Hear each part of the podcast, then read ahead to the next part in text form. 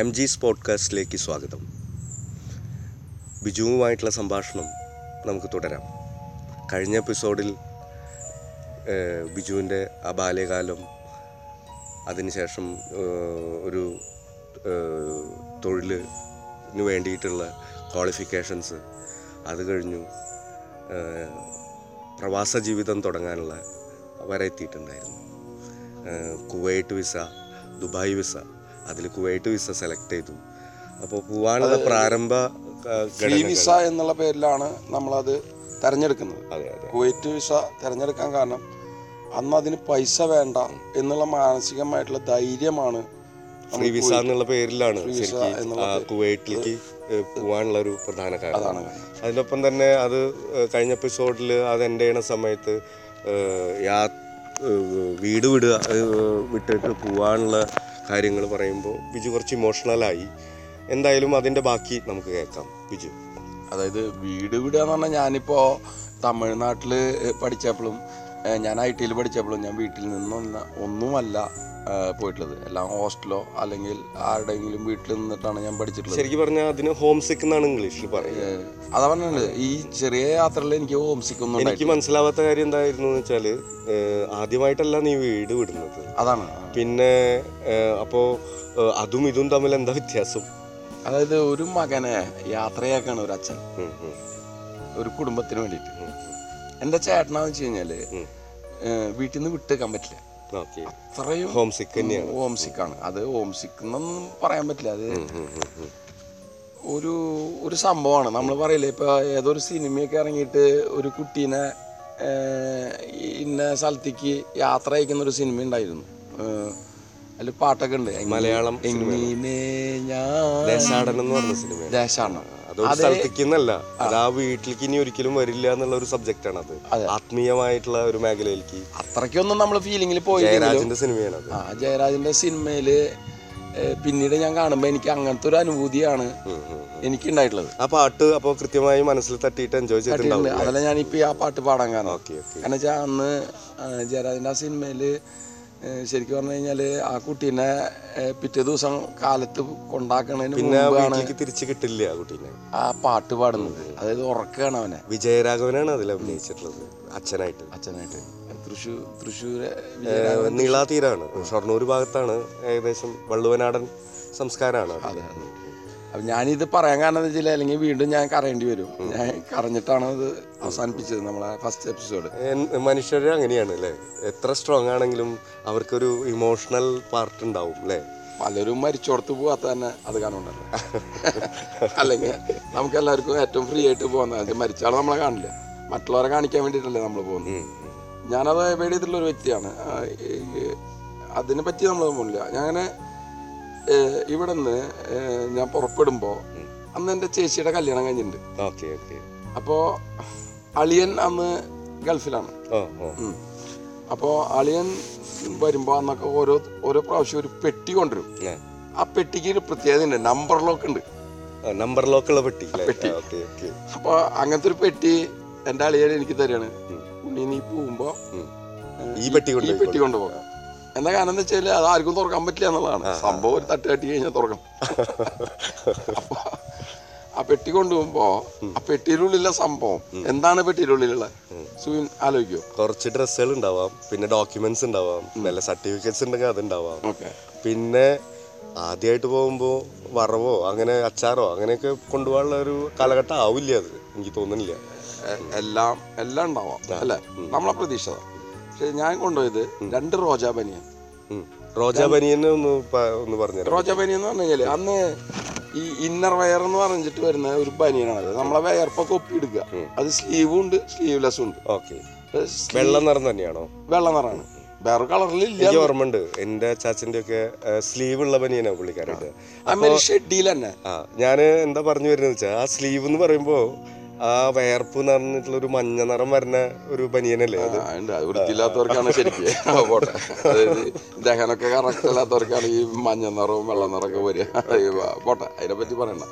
അപ്പൊ നമ്മളെന്ന് വെച്ചാൽ എനിക്ക് ഈ ബനിയൻ ഒരു യാത്രയുടെ ഭാഗമായിട്ട് എന്റെ അച്ഛൻ വാങ്ങി തന്നത് രണ്ട് റോജ ബനിയനും ഫ്രഞ്ചിയുടെ രണ്ട് ഷെഡി. അന്ന് ഫ്രഞ്ചി ഉണ്ട് അല്ലേ ഉണ്ട്.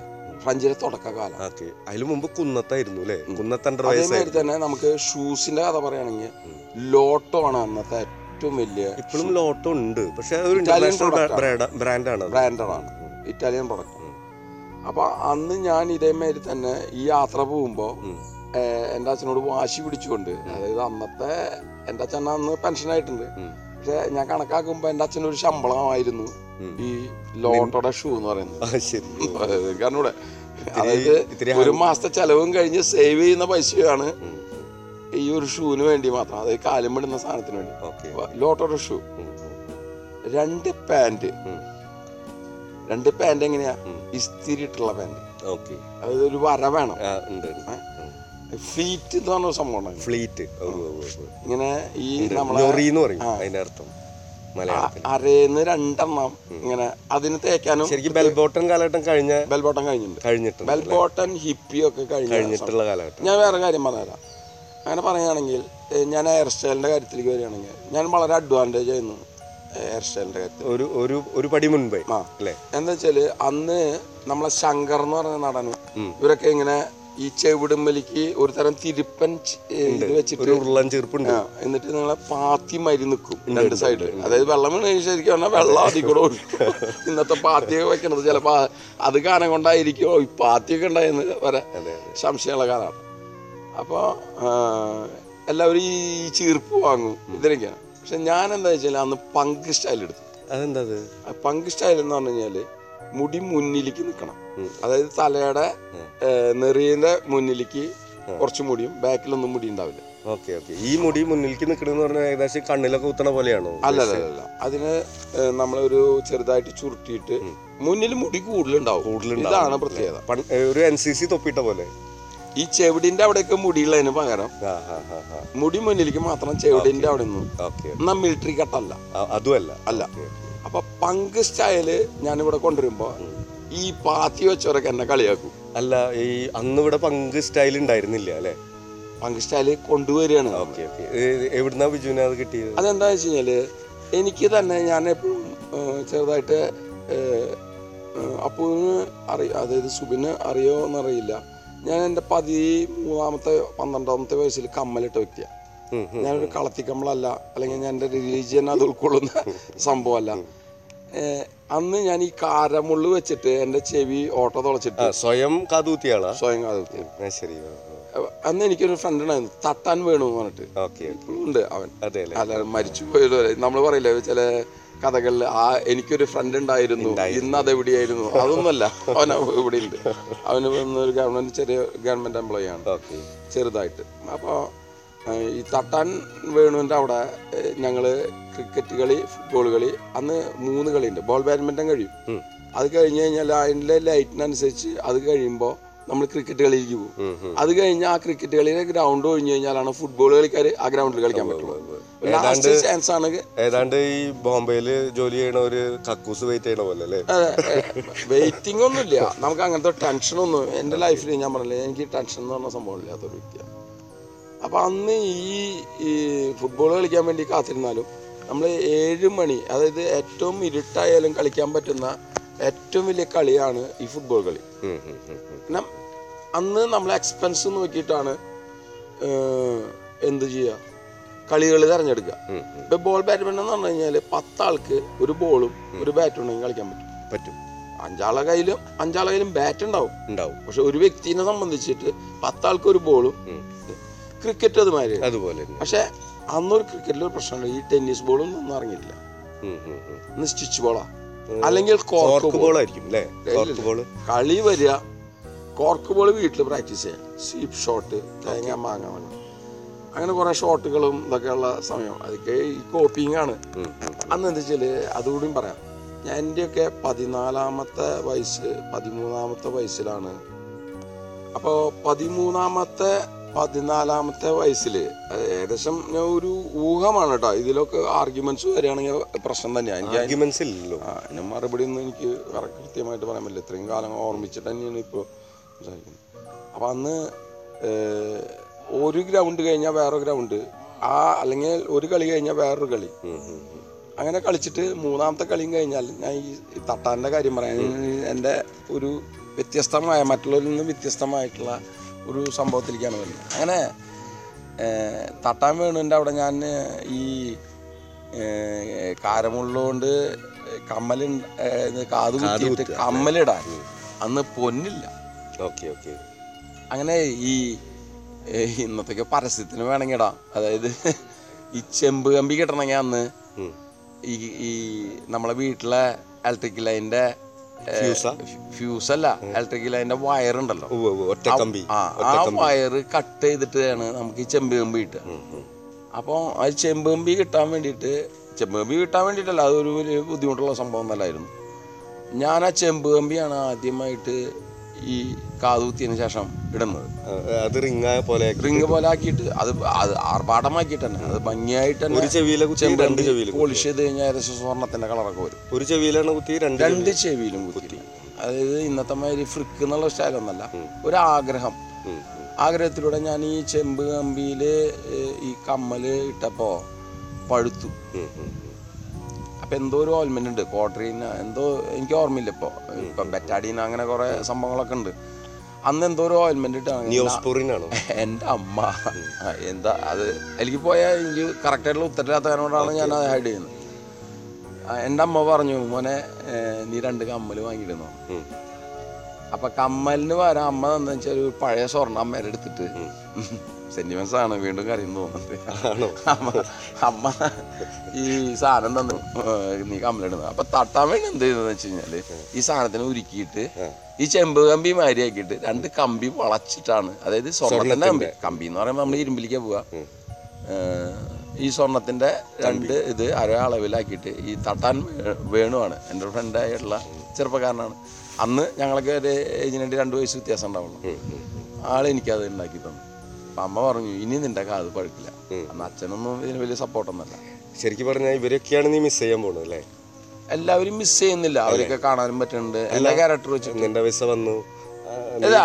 ഇവരൊക്കെ മിസ് ചെയ്യാൻ പോവല്ലേ? ഒരു ലോകം തന്നെ ഒരു ലോകം തന്നെ. ശരിക്ക് അതായത് ലോകം എന്ന് പറയുന്നത് നമ്മളെ പൊറ്റക്കാട് എന്ന് പറഞ്ഞിട്ട് പഴയ എഴുത്തുകാരുണ്ട് കോഴിക്കോട് ഞാൻ പോയിണ്ടായിരുന്നു. എസ് കെ പൊറ്റക്കാടിന്റെ ഒരു തെരുവിന്റെ കഥ എന്ന് പറയുന്നതൊക്കെ എസ് എം സ്ട്രീറ്റ് ആണ് അതിൽ ഞാൻ അതിനെക്കുറിച്ചല്ല പറയുന്നത് ഇപ്പോൾ ഒരു പറിച്ചു നടൽ എന്ന് പറഞ്ഞൊരു വാക്ക് ഞാൻ ആദ്യം മനസ്സിലാക്കിയിട്ടുള്ളത് അയാളുടെ നോ പൊറ്റക്കാടിന്റെ നോവൽ വായിച്ചപ്പോഴാണ് ശരിക്കും നീയും അനുഭവിക്കാൻ പോണത് ആ പറിച്ചു നടൽ തന്നെയല്ലേ? സത്യമാണ് എന്താ വെച്ചാൽ എനിക്ക് അന്ന് ഈ വായനാശീലമൊന്നും എനിക്കൊരു സംഭവമല്ല. അല്ല ഞാൻ ഉദ്ദേശിക്കുന്നത് ഒരു വൃക്ഷം പറിച്ച് നടുകയാണ്. വേറെ ഏതോ പ്ലാറ്റ്ഫോമിലേക്ക് വേറെ ഏതോ നാട്ടിലേക്ക് അത് നിന്റെ വീക്ഷണം എന്നെ സംബന്ധിച്ച് ഞാൻ അന്നത്തെ കാലത്ത് അങ്ങനത്തെ ഒരു ചിന്താഗതി ഒന്നും ഇല്ല ഇത് പറിച്ചു നടലാന്നൊന്നും തോന്നിക്കുന്നില്ല. എന്തൊക്കെയോ എന്തിനൊക്കെയോ വേണ്ടി. അത്ര തന്നെയുള്ള മനസ്സിൽ. അതാണ് ഞാൻ പറഞ്ഞത്. ഈ കമ്മലും കൂടിയിട്ടിട്ടാണ് ഞാൻ കുവൈറ്റ് പോകുന്നത്. അത് പ്രത്യേകതയുണ്ട്. അറബി രാജ്യം റെസ്ട്രിക്ഷൻസ് ഹിന്ദു റിലീജിയൻ ഇതൊക്കെ ഉണ്ട്. പക്ഷെ ഞാൻ ഈ കമ്മലിട്ടുകൊണ്ട് തന്നെയാണ് ഞാൻ പക്ഷേ അതിനു മുമ്പ് നീ പെട്ടി ഒരുക്കണ കാര്യം പറഞ്ഞില്ല? അതിലേക്കാണ് നമ്മൾ വരുന്നത്. ഈ കമ്മലും കൂടി ഉണ്ട് എന്നുള്ളതാണ് ഓക്കെ അതിൽ ഇമ്പോർട്ടന്റ് അതിൽ റോജാ ബനിയൻ ഉണ്ട് അപ്പോൾ രണ്ട് ഫ്രഞ്ചിയുടെ ഫീലിംഗ് എന്ന് പറഞ്ഞാൽ പെണ്ണുങ്ങൾ ശരി അതെ ഫ്രഞ്ചി ഫീലിംഗ് അന്ന് അതുണ്ടോ? ഫീലിംഗ് ഫീലിംഗ് ഇറങ്ങിയ സമയമാണ്. ശരി സാധാരണ എനിക്ക് ഈ അണ്ടർവയറിനെ കുറിച്ച് പറയുമ്പോൾ ഞാനൊന്ന് ഇടപെടട്ടെ. അണ്ടർവയർ കൺസെപ്റ്റിൽ അതിനു മുമ്പ് കുന്നത്ത് അണ്ടർവയർസ് ആയിരുന്നു നോർമലി സാധാരണ ജനങ്ങൾ ഇട്ട് പോയിരുന്നു. അതിനേക്കാൾ തൊട്ട് മുമ്പ് ഒരുമാതിരി ഈ പുലിത്തോൽ പോലത്തെ ഈ അണ്ടർ അണ്ടർവയർ വയസ്സ് ഒരു- തിരിസിബൊക്കെ ആയിട്ട് ഓർമ്മ അത് ആണോ? അന്ന് ഗൾഫുകാർ കൊണ്ടുവരുന്ന ഒരു മുണ്ടും ഉണ്ട്. ഉണ്ട് ഉണ്ട്. ഉണ്ട്. ഉണ്ട് സിബൊക്കെ അതെ അതെ. പൗരുഷത്തിന്റെ ഒരു പൗരുഷത്തിന്റെ ഒരു പൗരുഷത്തിന്റെ അല്ല. അത് ശരിക്കും പറഞ്ഞു കഴിഞ്ഞാൽ ആ- മുണ്ട കൊടുത്തിട്ട് ഗൾഫുകാർ വന്ന് നിൽക്കുമ്പോ അതായത് ഇതിൽ ചെറിയ ഡിസൈനൊക്കെ ഉണ്ട്. ഭയങ്കര രസമുള്ള മുണ്ടാണ്. സിൽക്ക് മരത്തിന് മുണ്ടാണ്. എനിക്ക് മെറ്റീരിയലിനെ പറ്റിയിട്ടൊന്നും സംസാരിക്കാൻ അത് നൈലോണാണ്. അത് എന്തോ ഒരു സംഭവം. എവിടെന്നോ വരുന്നു. അത് കൊണ്ടുപോയി അതാണ് ഈ ഗൾഫാര് അന്ന് കഴിയുമ്പോൾ ഒരു ത്രിബിൾ ഫൈവ് സിഗരറ്റ് മാർബോളിക്കൊന്നും അന്ന് തീരുന്നില്ല അത് ട്രിപ്പിൾ ഫൈവ് കൂടാണ്ട് വേറൊരു സിഗരറ്റ് ഉണ്ട് ഉണ്ടായിരുന്നു. ഒരു ഇംഗ്ലണ്ടിന്റെ. ഇംഗ്ലണ്ടിന്റെ പ്രൊഡക്റ്റ് നമ്മൾ സിഗരറ്റിനെ പറ്റിയിട്ട് അധികം പ്രലോഭിപ്പിക്കണ്ട. തിരിച്ചു വലിക്കാരില്ലാണ്ടാവട്ടെ എന്നാണ് വിചാരിക്കുന്നത്. പക്ഷെ വലിക്കാരില്ലാണ്ടായി കഴിഞ്ഞാൽ ഡോക്ടർമാരുണ്ടാവില്ല ആ കമ്പനിയും എത്രയോ തൊഴിലാളികൾ ഇല്ലാണ്ടാവും. അത് വിചാരിച്ചിട്ട് എല്ലാവരും വലിയ തുടങ്ങണ്ട. ഞാൻ അങ്ങനെ പറയാണ് എന്റെ ഇടയിൽ. അപ്പോൾ നമ്മ എന്നെ സംബന്ധിച്ച് ഈ പെട്ടി ഒതുക്കുക എന്ന് പറയുന്നത് ശരിക്കും പറഞ്ഞു കഴിഞ്ഞാൽ ഒരുപാട് ഡ്രസ് എടുത്ത അച്ഛന്മാരിയാണ് എനിക്ക് രണ്ട് പാന്റ് ഉണ്ട്. രണ്ട് പാന്റിൽ ഒരു പാന്റ് ഞാൻ ഇട്ടേക്കാണ്. അപ്പൊ ഒന്നേ ഉള്ളൂ. ഒരു ജോഡിയാണ് അന്ന്. കണക്ക് ഒരു ജോഡി ജോഡിയാണ് ഒന്ന് കഴുകിയിടുമ്പോ ഒന്ന് ഇടുക. അത്രേ ഉള്ളൂ. അപ്പോ ഈ രണ്ട് പാന്റും ഇതും നോക്കുമ്പോ എന്റെ പെട്ടിയിൽ രണ്ട് പാന്റിൽ ഒരു പാന്റ് ഞാട്ടിട്ടുണ്ട് ഒരു ബനിയൻ ഞാട്ടിട്ടുണ്ട് ഒരു ഷർട്ട് അപ്പോൾ പെട്ടിയിൽ ബാക്കി എത്ര വരിക? മൂന്നാണ് മൂന്ന് സാധനങ്ങൾ ഉണ്ടാവും ഇല്ല. പെട്ടിയിൽ ഇനി ഒരു ജോഡിയല്ലോ? അതന്നെ മൂന്ന് സാധനങ്ങൾ. ഒരു പാന്റ് ഉണ്ടാവും ഒരു ഷർട്ട് ഉണ്ടാവും. പിന്നെ ഒരു അണ്ടർവയർ തോർത്ത് വേറെ ഉണ്ട് തോർത്ത് അതെങ്ങനത്തെ തോർത്ത് വെള്ള തോർത്ത കറിയുള്ളത് ക- കറയുള്ളത് ഓക്കെ. കറിയില്ലാത്ത തോർത്തിറങ്ങുന്നത് കറിയുള്ളത് പ്രൗഡിയാ ഓക്കെ. നമ്മൾ വലിയ ആളാ. ഏ, പഴയ തറവാടാണ് ഞങ്ങൾ അതൊക്കെ അതിനെ പറ്റി ഒന്നും സംസാരിക്കാൻ പിന്നീട് വരാം. കാരണം പഴയ തറവാടിന്റെ കാര്യം നമുക്ക് പറയാം പറയേണ്ടി വരും അത്. നമ്മളൊരു ജന്മികളാണ്. അത് പറയേണ്ടി വരും. എന്താ കാര്യം എന്ന് വെച്ചാൽ പ്രവാസ ജീവിതത്തിൽ ഒരു ഭാഗമാണ് ഭാഗമായി വരും അത്. ആ ജീവിതം. അപ്പോൾ ഈ പിന്നീട് വെച്ചത് സർട്ടിഫിക്കറ്റ്. അപ്പൊ ഈ നമ്പർ ലോക്കുള്ള ഒരു പെട്ടിയാണ് അളിയൻ തന്ന എന്റെ കയ്യിലുള്ള. അളിയൻ തന്ന പെട്ടി. അളിയൻ തന്ന പെട്ടി. അത് നമ്മൾ മുമ്പ് പറഞ്ഞിട്ടുണ്ട്. അളിയൻ തന്നത് എന്റെ അളിയൻ ഒരുപാട് പഠിക്കുന്ന സമയത്തൊക്കെ സഹായിച്ചിട്ടുണ്ട് കേട്ടോ. അതും അതും നമ്മൾ ഇതിലേക്ക് വരുന്നില്ല. അങ്ങനെ ഞാൻ ഈ പെട്ടി എന്റെ അച്ഛനും കൂടിയിട്ട് ഞാൻ യാത്ര പോവുകയാണ് തിരുവനന്തപുരത്തേക്ക്. അതായത് ഒരു ലോങ് ജേണി സർട്ടിഫിക്കറ്റ്സ് വെച്ചിട്ടുണ്ട്. പിന്നെ ബാക്കിയുള്ള ഒരു ജോഡി വസ്ത്രങ്ങളും തോർത്തും. ലോട്ടോടെ ഷൂ. ലോട്ടോടെ ഷൂ ഇട്ടിട്ടില്ലേ? കിട്ടില്ല. പക്ഷേ അത് കിട്ടിയില്ലേ? ലോട്ടോ ഷൂ കിട്ടിയില്ലേ? അപ്പോ സോക്സിന്റെ വയറില്ലേ? ഇല്ല. ഇല്ല അല്ലേ? Okay okay. ഒരു ഷോക്സ് ഒക്കെ എത്ര നാളിടും പക്ഷേ എനിക്ക് വേറെ കാര്യമുണ്ട്. എന്റെ കാലുമൊന്നും മണം വരാറില്ല. ഞാൻ കൃത്യനിഷ്ഠമുള്ള ഒരു വ്യക്തിയാകാനുണ്ട് എന്റെ ദഹനം എന്റെ പ്രക്രിയ എന്റെ കാലത്തെ അപ്പിടൽ എല്ലാം നടക്കുന്ന കാരണമുണ്ട്. എനിക്ക് അങ്ങനത്തെ ഒരു വേർപ്പ് മണം എന്ന് പറയുന്ന ഒരു സംഭവം കുറവുള്ള ഒരു കാലഘട്ടം എല്ലാവരിലും ഉണ്ടായിരുന്നു. എല്ലാവരും ഉണ്ടാവും ഉണ്ടാവും. എല്ലാവരിലും ഉണ്ടായിരുന്നു. എന്നുവെച്ചാൽ തൈര് എല്ലാവരും സാമ്പാർ. കുറേം കൂടി ഒന്ന് ശ്രദ്ധിച്ചാൽ അത് വരാതിരിക്കാവുന്ന കാര്യങ്ങൾ നമുക്ക് അങ്ങനത്തെ ഒരു ദഹനമൊക്കെ വരണമെങ്കിൽ രണ്ട് സ്മോൾ അടിക്കണം. അല്ലെങ്കിൽ അങ്ങനത്തെ ഒരു കാര്യം അതും പ്രൊമോട്ട് ചെയ്യല്ല. ആവശ്യമുള്ളവർ കഴിക്കുക. ആവശ്യമില്ലാത്തവർ കഴിക്കുക അപ്പം ഞാൻ ഈ യാത്ര തുടങ്ങുമ്പോൾ ഈ വീട്ടിൽ നിന്ന് ഇറങ്ങുമ്പോൾ എന്റെ ആദ്യം അത് അത് കാരണമാണ് എനിക്ക് ആ വിഷമം ഉണ്ടായത്. അതായത് എന്നോട് ഈ ഗൾഫിലുള്ള പലരും പറഞ്ഞു ഉണ്ണി വിളിച്ചാൽ ഓടിയെത്താൻ പറ്റുന്ന ഒരു സ്ഥലത്തല്ല നീ പോകുന്നത്. അതാണ് അല്ലേ ആ വീട്ടിൽ നിന്ന് വീട്ടിൽ നിൽക്കുന്ന രണ്ട് കെ വ്യത്യാസം S R T C bus കയറിയ പന്ത്രണ്ട് മണിക്കൂർ എടുത്താലും. ഇപ്പൊ തമിഴ്നാട്ടിൽ നിന്ന് പഠിക്കുന്ന സമയത്ത് ഈ വീട്ടിൽ നിന്ന് വിട്ടു നിന്നു. അത് വിളിച്ചാ വിളിപ്പുറത്താണ്. വരും. വിളിപ്പുറത്ത് എന്ന് പറയാല്ലേ നമുക്ക് ഫംഗ്ഷൻ ഉണ്ടെങ്കിൽ നമുക്ക് വരാൻ പറ്റും. പക്ഷെ അവിടെയും ഒരു വ്യത്യാസം പക്ഷെ ഈ പെട്ടി പിടിച്ച് ഞാൻ കേറുമ്പോ എന്റെ ഏറ്റവും വലിയ സ്വപ്നം. ഇതായിരുന്നു. എന്തായിരുന്നു ഒരു Maruti car. Forty thousand rupees. നമ്മൾ നേരത്തെ മാരുതിയെ കുറിച്ച് എന്തോ പറഞ്ഞു. അതെ അതെ. അതിലേക്കാണ് ഞാൻ വരാൻ പോകുന്നത്. ഫോർട്ടി തൗസൻഡ് റുപ്പീസിന് മാരുതി കാർ ഉണ്ടാവും. അപ്പം ഞാൻ വൺ ഇയർ അവിടെ ജോലി ചെയ്ത് കഴിഞ്ഞാൽ എന്റെ മിനിമം സാലറി എന്നുള്ളത് എന്റെ അന്ധവിശ്വാസം കൊണ്ട് എന്റെ മനസ്സിൽ ടെൻ തൗസൻഡ് റുപ്പീസാണ് ഒരു കൊല്ലം? അല്ല ഒരു മാസം. ഓക്കെ ഓക്കെ അന്ന് എന്റെ അച്ഛൻ വാങ്ങുന്ന രണ്ടായിരം മൂവായിരം രൂപയാണ്. ഗവൺമെന്റ് എംപ്ലോയീസ് വാങ്ങുന്ന ശമ്പളമാണ്. മാക്സിമം ആറായിരം ഉണ്ടായിരിക്കും. എനിക്ക് ഓർമ്മയില്ല കേട്ടോ. അത് വെറുതെ ഇനി അതിനെ പറ്റിയിട്ട് ഒരു ആർഗ്യുമെന്റ് ഒന്നും. ഇല്ല. അപ്പോൾ എന്റെ അന്നത്തെ ചിന്തയാണ്. അപ്പോൾ ഒരു കാറ്. അതെന്റെ അച്ഛനും അമ്മയ്ക്കും വേണ്ടിട്ട് തന്നെയാ. എനിക്ക് വേണ്ടിട്ടല്ലോ ഞാൻ കല്യാണം ഒന്നും കഴിച്ചിട്ടില്ല അന്ന് അപ്പോൾ വാങ്ങുന്നതൊക്കെ അന്ന് കല്യാണം കഴിക്കുന്നവരെ എന്ത് വാങ്ങിയാലും അത് അച്ഛനും അമ്മയ്ക്ക.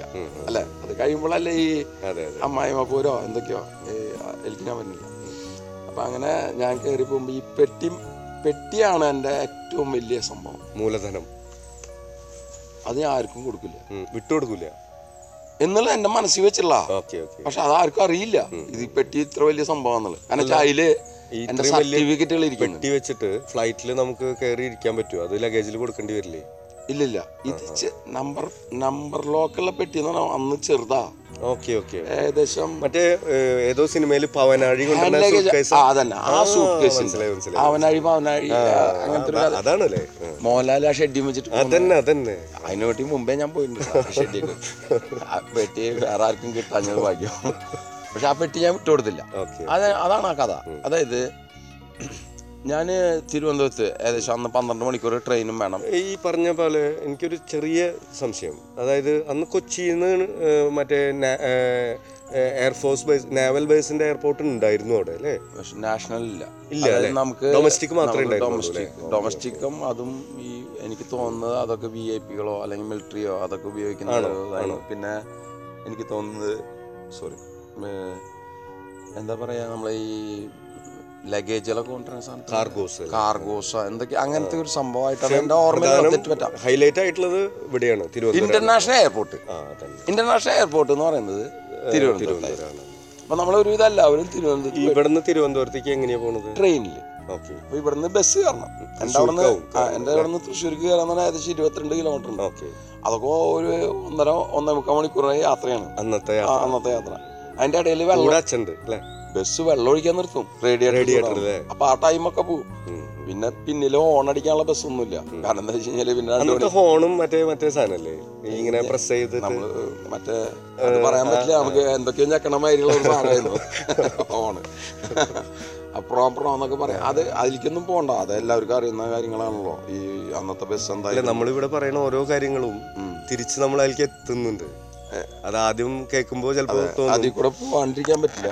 പക്ഷെ നമ്മൾ എന്താ വെച്ചാൽ കുവൈറ്റ് ലൈഫിലേക്ക് വരാം. ഇനി എനിക്ക് അധികം സമയം ഇങ്ങനെ ടോക്ക് ചെയ്യേണ്ട നമുക്ക് ആവശ്യമില്ലല്ലോ. നമ്മൾ അപ്പം അങ്ങനെ ഞാൻ ഈ പെട്ടിയുമായിട്ട് പോകുമ്പോൾ എന്റെ ഏറ്റവും വലിയ സ്വപ്നം ഒരു മാരുതി കാറും ഒരു ലക്ഷം രൂപ. അതാണ് മിനിമം ടാർജറ്റ് എന്റെ. അത് വൺ ഇയർ ആണ് ഞാൻ ഉദ്ദേശിക്കുന്നത്. ഒരു കൊല്ലം ഒരു കൊല്ലത്തേക്ക് ആ വിസ ഉള്ളൂ ഫ്രീ വിസ വൺ ഇയർ ആണ് വിസ സിക്സ്റ്റി തൗസൻഡ് എന്റെ സേവ് വരിക ഒരു വർഷാപ്പ് ഇടുക. ഒരു മാരുതി കാറിന്റെ ഓണറാവുക അത് അന്നത്തെ ഏറ്റവും വലിയ കോടീശന്മാരെ സ്വപ്നം. കോടീശൻ എന്ന് പറയില്ല. അന്ന് ലക്ഷപ്രഭു എന്ന് പറയും. സ്വപ്നം ഇത്ര തന്നെയുള്ള. അങ്ങനെ ഞാൻ അവിടെ നിന്ന് എന്റെ അച്ഛനോട് യാത്ര പറഞ്ഞിട്ട് ഞാൻ ഈ പെട്ടിയും പിടിച്ച് ഞാൻ കയറാണ് പിന്നെ നേരെ കയറി ഫ്ലൈറ്റിൽ ഒരു മിനിറ്റ് ഈ ഫ്രീ വിസ എന്ന് പറയണ്ടല്ലോ? അത് ഫ്രീ വിസ അല്ലല്ലോ ശരിക്കും? അത് നമ്മൾ പറഞ്ഞില്ലേ? അത് അത് പിന്നീട് അതിന് പൈസ കൊടുക്കേണ്ട സാഹചര്യം വരാൻ പോവാണ്. അതാണ് ഞാൻ പറയുന്നത്. ഫ്രീ വിസ എന്ന് പറയുന്നത് അന്നത്തെ കാലത്ത് നമ്മൾ വിചാരിച്ചിരുന്നത് ചെലവില്ലാത്തൊരു സംഭവമാണ്. പക്ഷെ നേരെ മറിച്ച് അതിന് ഈ ഈ വിസ തരുന്ന ആൾ ജോലി തരുന്നില്ല. വിസയാണ് തരുന്നത് ഫ്രീ ആയിട്ട്. അതിനെയാണ് ഫ്രീ വിസ എന്ന് പറയുന്നത് ഓക്കെ ഓക്കെ. എന്തായാലും വരുമല്ലോ പിന്നീട് വരണേൽ അതിന്റെ ക്ലാരിറ്റി ഉണ്ടാവില്ല? അതാണ് പറഞ്ഞത് അതൊരു കൊല്ലാണ്. അത് കഴിഞ്ഞ് നമ്മൾ അത് പുതുക്കണം. മാത്രല്ല നമ്മൾ സമയത്ത് ഒരു കൊല്ലം വർക്ക് ചെയ്യുക പത്ത പതിനായിരം രൂപ വെച്ചിട്ട് പന്ത്രണ്ട് മാസം. എത്രയായി? ഒന്നേ ഇരുപത്. ആയാ? നാപ്പതിനായിരം രൂപയ്ക്ക് മാരുതി കാർ ഇത് ഫ്രീ വിസ ആ ഇത് ഫ്രീ വിസ നാപ്പതിനായിരം രൂപയ്ക്ക് മാരുതി കാർ പിന്നെ ഒരു വർക്ക്ഷോപ്പ് എന്റെ കസിൻസ് ആണ് കൊണ്ടുവന്നത്. നാട്ടിലൊരു വർക്ക്ഷോപ്പ് നാട്ടിലൊരു വർക്ക്ഷോപ്പ് ഗുഡ് ബൈ പിന്നെ ഞാൻ എന്റെ കഴിവ് വെച്ചിട്ട് അല്ലേ? ഞാൻ ജീവിക്കുന്നുള്ളത് എനിക്ക് നല്ല ഉറപ്പാണ്. ഇനി ആ യാത്ര എന്ന് പറഞ്ഞത് ആ യാത്രയിലേക്കാണ് നമ്മൾ വരുന്നത്. ബസ്സിൽ പോയിട്ട്. അപ്പോൾ ഇവിടുന്ന് ബസ്സിൽ കയറുന്നു ട്രെയിനിൽ പോകുന്നു രണ്ട് മണിക്കൂർ ഫ്ലൈറ്റിനൊക്കെ കാരണം വരുന്ന രണ്ട് മണിക്കൂർ മുമ്പ് റെയിൽവേ സ്റ്റേഷനിലെത്തും എന്നിട്ട് കാത്തിരിക്കും. പിന്നെ തിരിച്ചു വിളിച്ചിട്ട് അമ്മ ഇവിടുന്ന് ട്രെയിൻ കിട്ടി എന്ന് പറയാൻ ഫോണില്ല ഓക്കെ ഒന്നുമില്ല യാതൊരു കോണ്ടാക്ട് കോണ്ടാക്ട്സ് പോവുകയാണ്. ലൈഫിൽ കോണ്ടാക്ട്സ് പോവുകയാണ്. കോണ്ടാക്ട്സ് പോവുകയാണ്. അതായത് മീഡിയാസോ അല്ലെങ്കിൽ എന്താ പറയുക ഇപ്പോഴത്തെ ടെക്നോളജി ഒന്നും ഇല്ലാത്ത കാരണം കൊണ്ട് അതൊക്കെ നഷ്ടപ്പെടുകയാണ്. അതൊക്കെയാണ് ഈ വിഷമങ്ങൾ ഉണ്ടാവാനുള്ള കാരണം. അങ്ങനെ ഞാൻ എന്റെ അച്ഛൻ ടാറ്റ പറഞ്ഞു ഞങ്ങൾ വേറെ രസമുണ്ട്. ഫ്ലൈറ്റ് തട്ടണ്ടെന്ന് വെച്ചിട്ട് തലേ ദിവസം പോയി കിടക്കണം ഇതിനകത്ത്. ഒരു പടി മുമ്പേ. കാരണം വിസ പോവില്ലേ. എന്നിട്ട് ഇവിടെ ലോഡ്ജ് എടുത്തോ? ഞങ്ങളൊരു ചെറിയ റൂമിൽ കിടന്ന്.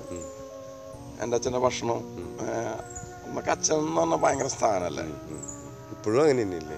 ഇല്ലല്ല ഇല്ല ഇല്ല ഇപ്പൊ പലർക്കും അച്ഛൻ എന്ന് പറഞ്ഞാൽ നമുക്ക് അങ്ങനെ ഒരു? ഉപാധി മാത്രം. നമുക്കുണ്ടായിരിക്കാം പക്ഷെ നമ്മളെ യൂത്തിനൊന്നും അതില്ല ഒരു നമ്മളൊരു ലേറ്റിയം മാതിരിയാണ് ചില നേരത്തൊക്കെ അച്ഛൻ. കാര്യങ്ങൾ സാധിക്കാനുള്ള സംഭവം. നമുക്ക് കിട്ടിയം അതേമാതിരി. ഉണ്ടെങ്കിട്ടാ അതേമാതിരി അച്ഛനുണ്ടെങ്കിൽ അച്ഛനെ ഊറ്റുക അല്ലെങ്കിൽ ഏതെങ്കിലും മക്കൾക്ക് ഇന്ന് കെ ടി എം ബൈക്കും ഡ്യൂക്കും യമഹയുടെ ആർ വൺ ഫൈവ് ഒക്കെ വാങ്ങാൻ കാശുണ്ടാവുമോ? ഈ ഓടിക്കുന്ന യൂത്തിന്റെ എല്ലാ കാശും ആരുടെയാ? അച്ഛന്റെ അമ്മയുടെയാ? അതെ. പക്ഷേ ഒരു തിരുത്ത് ഞാൻ അതിലൊന്ന് ഇടപെടട്ടെ? ഒരു ആർഗ്യുമെന്റ് അല്ല കേട്ടോ. നമ്മൾ വാങ്ങിയിട്ടുള്ള അന്ന് നീ വാങ്ങിയ K S R T C bus ആരുടെ പൈസയാ. അതാണ്. സത്യമാണ്. അല്ലേ? പക്ഷെ ഇന്ന് അതിന് മേലെ വാങ്ങുമ്പോഴും അതിന് ഉപരി സാഹചര്യങ്ങൾ നമുക്കുണ്ട്. ജോലി ചെയ്യാനുള്ള സാഹചര്യമുണ്ട്. നമ്മൾ അതിലേക്കൊന്നും വരാതെ തന്നെ ഇത്രയും എക്സ്പെൻസീവ് ആയിട്ടുള്ള സംഭവങ്ങൾ ഉപയോഗിക്കുന്നത് അവൻ പോലും ആ വണ്ടി കഴുകില്ല അന്ന് നമുക്ക് ഒരു K S R T C bus നീ വാങ്ങി പറഞ്ഞില്ലേ? ഞാൻ എന്നും അത് തുടച്ചിട്ട് വെക്കുക. അതിന്റെ ഓരോ ക്രാക്കും ഓരോ ഇത് കാര്യങ്ങളൊക്കെ നോട്ടഡ് ആണ് അല്ലേ? വളരെയധികം നോട്ടഡ് ആണ്. ഇപ്പോൾ ഈ വഞ്ചി പോലെ ഇരിക്കുന്ന പോലെ. അതെ വഞ്ചിയുടെ കഥയൊക്കെ പിന്നെ പറയാം. നമുക്ക് വീണ്ടും തിരുവനന്തപുരം തിരുവനന്തപുരം എന്റെ തലേ ദിവസം ഞങ്ങൾ എത്തിയിരുന്നു. പിറ്റേ ദിവസം എയർപോർട്ടിന്റെ അടുത്ത് തന്നെ അടുത്തുള്ള പൈസ ചോദിച്ചിട്ടൊക്കെയാണ് ലോഡ്ജ് എടുക്കുക. അതെ എവിടെയാണ് ചീപ്പ്? അത് പറ്റിക്കലായിരുന്നു. ഏറ്റവും വലിയ എന്റെ വീട്ടിലെ വിറക് വരെ പോലത്തെ റൂമിലാണ് ഞങ്ങൾ കിടന്നത്. അന്ന് വിറക് വരാം അങ്ങനെയൊക്കെയാണ് സാധനങ്ങളുള്ള കാരണം പറഞ്ഞ വിറക് വരാണ് അപ്പോൾ അത് കഴിഞ്ഞു കയറി പോകുന്നു. പിന്നീട് എന്റെ പെട്ടിയാണ് എന്റെ ഏറ്റവും വലിയ സംഭവം. കാരണം വെച്ചാൽ എന്റെ ഏറ്റവും വലിയ എന്നെങ്കാട്ടിയും വാല്യൂ ഉള്ളൊരു സാധനം ഈ പെട്ടിയാണ് എനിക്ക്. അപ്പോൾ എയർ ഹോസ്റ്റസ് വന്നു ഇംഗ്ലീഷിൽ പറഞ്ഞു ഈ പെട്ടി മുകളിൽ വെക്കണം പറഞ്ഞു. ഞാൻ എനിക്ക് എയർ ഇന്ത്യ എനിക്ക് അറിയാവുന്ന ഇംഗ്ലീഷ് എയർ ഇന്ത്യ ഫ്ലൈറ്റ് അല്ലേ? അതെ. അതായത് അങ്ങനെയുള്ള കൃത്യമായിട്ടുള്ള ഓർമ്മകളൊന്നും ഇല്ല കേട്ടോ ആവാനേ ചാൻസ് ഉള്ളൂ. പണ്ട് ഇപ്പോഴത്തെ ഒരു ലോട്ടറി ടിക്കറ്റ് ഒക്കെ പോലത്തെ ഒരു ബൺ ചെയ്തിട്ടുള്ള ടിക്കറ്റ് കുവൈറ്റ് എയർലൈൻസ് ഉണ്ടോ എന്നുള്ളത് അത് കാരണം പറഞ്ഞത്. കുവൈറ്റ് എയർലൈൻസ് ഒക്കെ ഫേമസ് എയർലൈൻസ് ആണ്. അത് എന്നാ തുടങ്ങിയെന്നുള്ളത് എനിക്കറിയില്ല. ഞാൻ അങ്ങനത്തെ ഒന്നും പോകുന്നില്ലല്ലോ കുഴപ്പമില്ല. പിന്നെ അതൊക്കെ ഒരു പ്രാധാന്യമാണ്. ഏത് എയർലൈൻസിൽ പോയി എന്ത് സൗകര്യം ഉണ്ടായി എന്ത് ഫുഡ് ഉണ്ടായി. അപ്പം എനിക്ക് ആകെയുള്ളൊരു ആഗ്രഹം എന്റെ ഡി എന്റെ വെയിറ്റ് കളയരുത്. അതായത് വെയിറ്റ് മീൻസ് നമുക്കൊരു പ്രൗഢി ഉണ്ടല്ലോ. അത് വിടാൻ ഇന്ന- പാടില്ലല്ലോ. ഇന്ന തറവാട്ടിലെ ഇന്ന ആളുടെ മോൻ ഇന്ന തറവാട്ടും പേര്. മലയാളി. അപ്പോൾ ഞാൻ ഈ പെട്ടി പിടിച്ച് ഈ പെട്ടി കണ്ടപ്പോൾ എയറോസ്റ്റസ് വന്നിട്ട് പറഞ്ഞു ഇത് മുകളിൽ വെക്കണം. പറഞ്ഞു. ഞാൻ വന്നു ഒരു രക്ഷയില്ല. അത് എനിക്കറിയുന്ന ഇംഗ്ലീഷിലാണ് പറയുന്നത് കേട്ടോ. ഓക്കെ. ഞാൻ കൊടുത്തില്ല. പക്ഷെ എയറോസ്റ്റസ് അവസാനം സ്വീകരിക്കേണ്ടി വന്നു.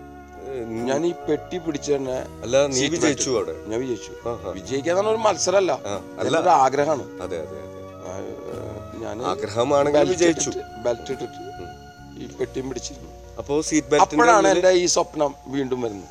മാരുതി കാർ. മാരുതി കാറും ഇത് ഈ കാൽക്കുലേഷനായിട്ട് ഞാൻ അവിടെ ഇറങ്ങി ചെല്ലുമ്പോൾ ആദ്യം ശ്വസിക്കുന്ന വായു നമ്മൾ പറയില്ലേ ആവി പിടിച്ച വായു എന്ന് പറയാൻ പറ്റില്ല. കാരണം അതിനൊരു ഹ്യൂമിഡിറ്റി ഉണ്ടാവും. ഇതൊരു ഡ്രൈ ആയിട്ട് മൂക്കൊക്കെ ഉണങ്ങുന്ന രീതിയിലുള്ള ഒരു ശ്വാസമാണ് വലിക്കുന്നത്. അപ്പോഴാണ് മനസ്സിലാവുന്നത് ഇത് കുവൈറ്റാണ്. ഓക്കെ. അന്നാണ് ജീവിതത്തിൽ ആദ്യമായിട്ട് ആദ്യത്തെ പെപ്സി കുടിക്കുന്നത്. കാരണം എന്റെ കസിൻസ് എന്നെ എടുക്കാൻ വേണ്ടിയിട്ട് എന്ത് പറയണ? അപ്പു ഇത് ഭയങ്കര രസമുള്ള കാര്യമാണ്. ഈ ഫ്ലൈറ്റിൽ ഞാൻ ഒരു ഫുഡ് വരെ കഴിച്ചില്ല. അഭിമാന പ്രശ്നമാണ് എന്റെ സെർവേ ആ ഒരു സെർവ് ഉണ്ട് പിന്നെന്താ കാരണം എന്നെ സംബന്ധിച്ച് നിങ്ങൾ ആരും ഫുഡ് തരണ്ട ഓസിയിൽ ഇത് ഫ്രീ ആയിട്ടല്ല തരുന്നത് നമുക്ക് പ്രൗഢിയാണ്. അഹങ്കാരം. അല്ലേ ഈ കാണുന്ന ഫുഡ് തന്നെ. വേസ്റ്റ് ഫുഡാ കാരണം ഞാനൊന്നും അങ്ങനത്തെ ഒരു പ്ലേറ്റിലൊന്നും കഴിച്ചിട്ടില്ല. ഞാനൊക്കെ വീട്ടിൽ സമൃദ്ധിയായിട്ട് അലയിലോ അല്ലെങ്കിൽ നല്ല പ്ലേറ്റിൽ മൂന്ന് തരം കറി ഇതൊക്കെ ആയിട്ട് കഴിക്കുന്ന ഒരു കാലഘട്ടത്തിൽ ഇവർ പോകുന്ന ഈ മണം ഇതൊന്നും എനിക്ക് പറ്റില്ല ഞാൻ പറഞ്ഞു no I am not hungry ഒക്കെ പറഞ്ഞിട്ടുള്ള ചെറിയ ശരിയായിട്ടുള്ള ഭാവം പ്രൗഢിയായി. അതല്ല വിശപ്പുണ്ടായിരുന്നു. വിശപ്പൊക്കെ ഉണ്ട്. അത് മറച്ചു വെച്ചിട്ട്? അതാണല്ലോ ഈ പ്രൗഢി അതാണല്ലോ ഈ സംഭവങ്ങൾ ഈ മറച്ചു വെക്കുമ്പോഴാണല്ലോ നമ്മൾ നമ്മളെ ശരിക്കും നമ്മുടെ ഈ ടോക്ക് അവസാനിക്കുമ്പോൾ ആ മറ മറച്ചു വെക്കുന്ന കാര്യങ്ങൾ തന്നെയായിരിക്കും ചിലപ്പോൾ സബ്ജക്റ്റ് ഉണ്ടാവുക അല്ലേ? ഇനി ഇനി ഇനി പറയാനുള്ളത് അങ്ങനത്തെ ഒരുപാട് കാര്യം നമുക്ക് ഇഷ്ടപ്പെടുന്ന ഒന്ന്. നമ്മളിപ്പോ ഏകദേശം കുവൈറ്റിൽ എത്തിയിട്ടുണ്ട് കുവൈറ്റിൽ എത്തിയിട്ടുണ്ട് നമ്മൾ ആ ചൂട് വായു ശ്വസിക്കുന്നു. ആ നേരത്തെ എനിക്ക് പെപ്സി തരുന്നു. പിന്നെ ഞാൻ കയറുന്നത് എയർ കണ്ടീഷൻ ആയിട്ടുള്ള കാറാണ് ഞാൻ എയർ കണ്ടീഷനിൽ ജീവിതത്തിൽ ഇരുന്നിട്ടില്ല. അന്ന് എനിക്ക് തോന്നി എം എൻ ജി അമേരിക്കൻ കാഴ്സാണ് കുവൈറ്റിൽ അധികം ഉപയോഗിച്ചത്. എം എൻ ജി അല്ല എം ജി എം ജി അത് എം ജി ശരിക്കും അമേരിക്കൻ അല്ല മോറിസ് ആൻഡ് ഗാരേജ് ഇവിടെ വേറെ ഷവറിലെ കാപ്രീസ് എന്ന് പറഞ്ഞിട്ടുള്ള G Caprice G M G M GM. G M General Motors General Motors actually അങ്ങനെ ആ ആ കാറിലെ യാത്രയും ആ എന്റെ കുവൈറ്റിലെ തുടക്കമാണ് ഞാൻ പറയാൻ നിന്നെ റിസീവ് ചെയ്യാൻ കസിൻസ് ഉണ്ടായിരുന്നു. കസിൻസ് വന്നു. അത് ഞാൻ പറഞ്ഞല്ലോ കസിൻസിന്റെ വിസ ഫ്രീ വിസ എന്നുള്ള ഒരു സബ്ജക്റ്റിലാണ് അവരാണ് നിനക്ക് ഈ വിസ തരുന്നത് ഇനി എനിക്ക് പറയാനുള്ളത് കസിൻസിന്റെ അവിടുത്തെ ലൈഫും എന്റെ കുവൈറ്റിലെ ജീവിതം അത് നമുക്കൊരു അടുത്ത എപ്പിസോഡ് ആക്കാം. അതായിരിക്കും നല്ലത്. കാരണം വെച്ചാൽ കുറച്ച് നേരം സംസാരിക്കാനുണ്ട്. ഞാനൊന്ന് ഈ എപ്പിസോഡ് കൺക്ലൂഡ് ചെയ്യട്ടെ? ഓക്കെ എന്തെങ്കിലും പറയണമെങ്കിൽ പറയാം. എം ജീസ് പോഡ്കാസ്റ്റ് ഇതേ സംഭവം സംഭാഷണം അടുത്ത എപ്പിസോഡിൽ വീണ്ടും കേൾക്കാം.